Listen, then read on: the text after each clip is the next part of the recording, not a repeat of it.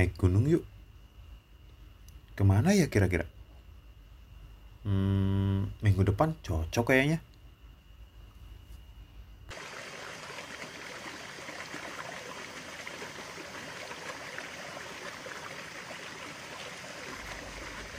Salam berpetualang.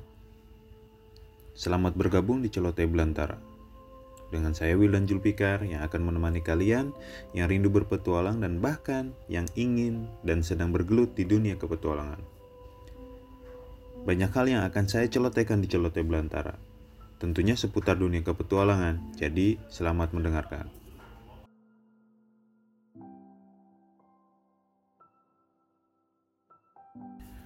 Pada pos yang pertama kali ini, saya akan ngobrolin tentang rindu mendaki gunung. Hmm, buat kalian yang belum pernah mendaki gunung, semoga dengan mendengar celoteh saya kali ini bisa mendorong kalian untuk mencoba mendaki gunung. Ya, walaupun tidak, ya tak apa sih. Seenggaknya kalian bisa tergambar rindu seseorang yang uh, ingin mendaki gunung kembali. Rindu mendaki gunung ya tidak jauh beda seperti kita rindu dengan orang yang kita sayang. Uh, pertama kali saya mendaki gunung tahun 2016 dan gunung yang pertama kali saya daki adalah Gunung Manglayang. Ya tidak begitu tinggi sih, tapi uh, bukan itu poinnya. Gunung Manglayang itu merupakan salah satu gunung yang ada di Kabupaten Bandung Timur dengan ketinggian kurang lebih 1808 meter di atas permukaan laut. Gunung ini memiliki tiga jalur umum yang biasa digunakan oleh para pendaki. Ada jalur baru berem, jalur palintang, dan jalur batu kuda. Sebenarnya banyak sekali jalur yang digunakan di Gunung Manglayang gitu, tapi saat itu saya mendaki melalui jalur batu kuda. Pertama pendakian saya waktu itu ketika menjalankan tugas organisasi di Pecinta Alam yang ada di kampus saya. Kebetulan waktu itu saya baru selesai mengikuti pendidikan dasar dan tentu tahap berikutnya adalah masa bimbingan. Lokasi yang dipilih adalah Gunung Manglayang. Awalnya sebelum kuliah tidak pernah terpikir untuk mendaki gunung gitu ya. Karena ya buat apa gitu nyapain-nyapain diri aja gitu tapi setelah mengikuti organisasi pecinta alam yang ada di kampus banyak hal yang saya pelajari dan seiring dengan berjalannya waktu lama kelamaan mendaki gunung itu seperti candu gitu. Yang ingin lagi lagi lagi. Hingga sekarang ya benar-benar kangen gitu mendaki gunung. Dari mendaki gunung tuh banyak hal yang dirindukan. Ya kita celotehkan per kegiatan deh agar lebih mudah dicerna. Yang pertama tuh uh, ketika persiapan sebelum mendaki. Nah itu banyak hal yang dikangenin dari kegiatan sebelum pendakian. Kalian yang pernah mendaki gunung dan benar-benar mengikuti proses dari pra pendakian hingga pasca pendakian pasti bakal rindu dengan proses persiapan sebelum mendaki. Kalau saya hal yang paling dirindukan itu saat persiapan sebelum mendaki adalah belanja ke pasar subuh-subuh. Udah itu paling juara pokoknya. Jadi buat teman-teman yang tidak tahu nih, Salah satu persiapan dalam mendaki gunung adalah mempersiapkan kebutuhan logistik makanan. Dan untuk melengkapi kebutuhan tersebut, saya dan rekan-rekan saya biasanya kalau di Bandung belanja ke Pasar Ciroyom. Jadi waktu itu rencana melakukan perjalanan ke Gunung Manglayang berangkat sekitar jam 6 atau jam 7 pagi deh dan karena berangkatnya pagi, jadi beli seperti sayuran, ikan asin, tahu, tempe, dan lainnya itu pasti subuh sekitar jam 3 atau jam 4-an. Itu gila banget sih. Uh, kangen banget gitu. Kalian harus bangun subuh, menghirup udara dingin Bandung dan berangkat ke pasar gitu. Itu ya asli kangen banget terus kan biasanya uh, sebelum mendaki nih ataupun ya sebelum main ke mana gitu kita pasti kan patungan nih nah biasanya ketika kita patungan itu pasti posisi saya patungannya paling sedikit. Nah secara nurani sadar diri dong harus ada hal yang dilakuin lebih dibanding dengan teman-teman saya gitu. Ya salah satunya dengan suplai tenaga lebih banyak dan tugas lebih banyak.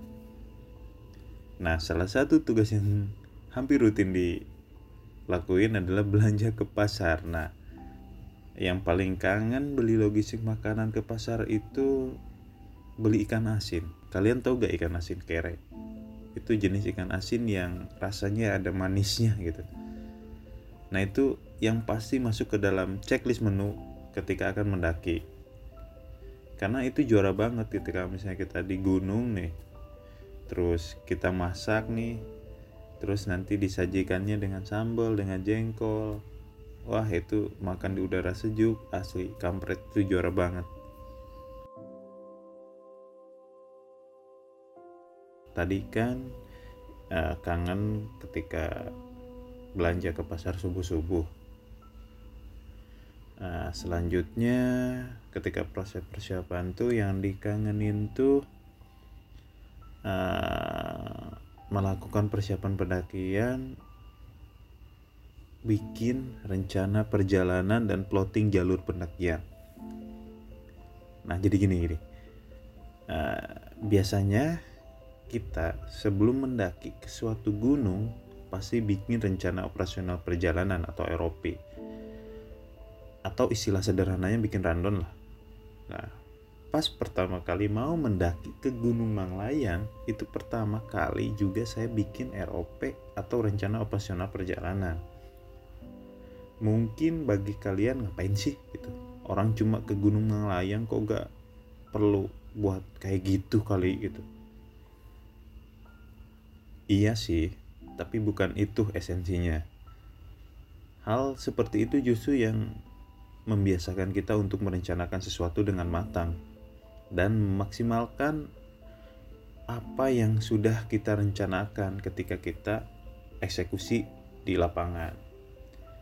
Lebih jauhnya sih agar kita tahu di sana kita mau melakukan apa,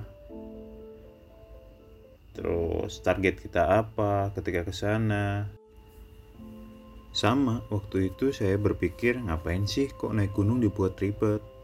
Padahal tinggal gas aja udah selesai. Mana waktu itu kadang nyampe malam bikinnya.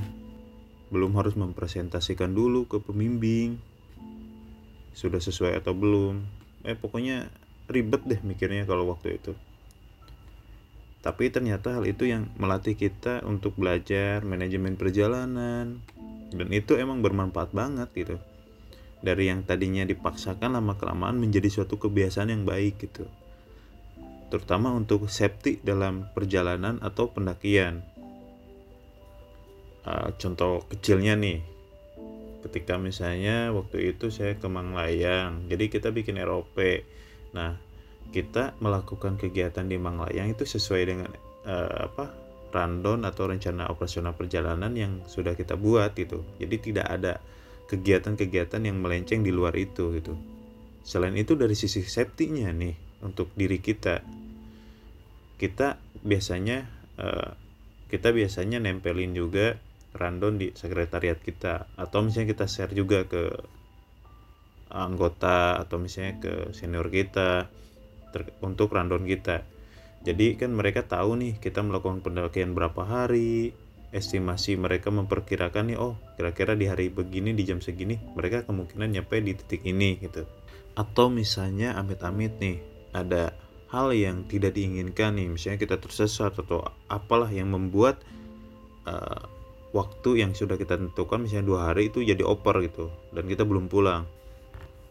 Nah nantinya tim yang akan mencari kita atau merescue kita itu akan lebih mudah men-trackingnya karena mereka udah tahu nih acuannya oh di jam segini nih mereka kemungkinan ada di titik ini oh di jam segini nih mereka kemungkinan sedang ini Nah di hari ini nih mereka harusnya udah ada di sini. Jadi lebih spesifikasi ketika dalam proses pencarian. Nah itu asli sih kangen banget itu bikin ROP itu kangen banget apalagi bikin plotting peta itu belajar navigasi wah segala macam. Oh, itu kangen banget lah nyampe begadang nyampe kena tipes. Tapi ya enjoy asik gitu. Itu terus berjalan dilatih dilatih dilatih sehingga menjadi sebuah kebiasaan yang bisa mengamankan diri kita sendiri mengamankan rekan-rekan kita dan bisa mengamankan orang lain juga. Ketika kita melakukan sebuah kegiatan di alam bebas atau ketika kita melakukan pendakian nah itu dua hal itu sih yang sebenarnya banyak banyak yang dikangenin cuman dua hal itu yang emang nerap banget dikangenin gitu ketika persiapan sebelum melakukan pendakian.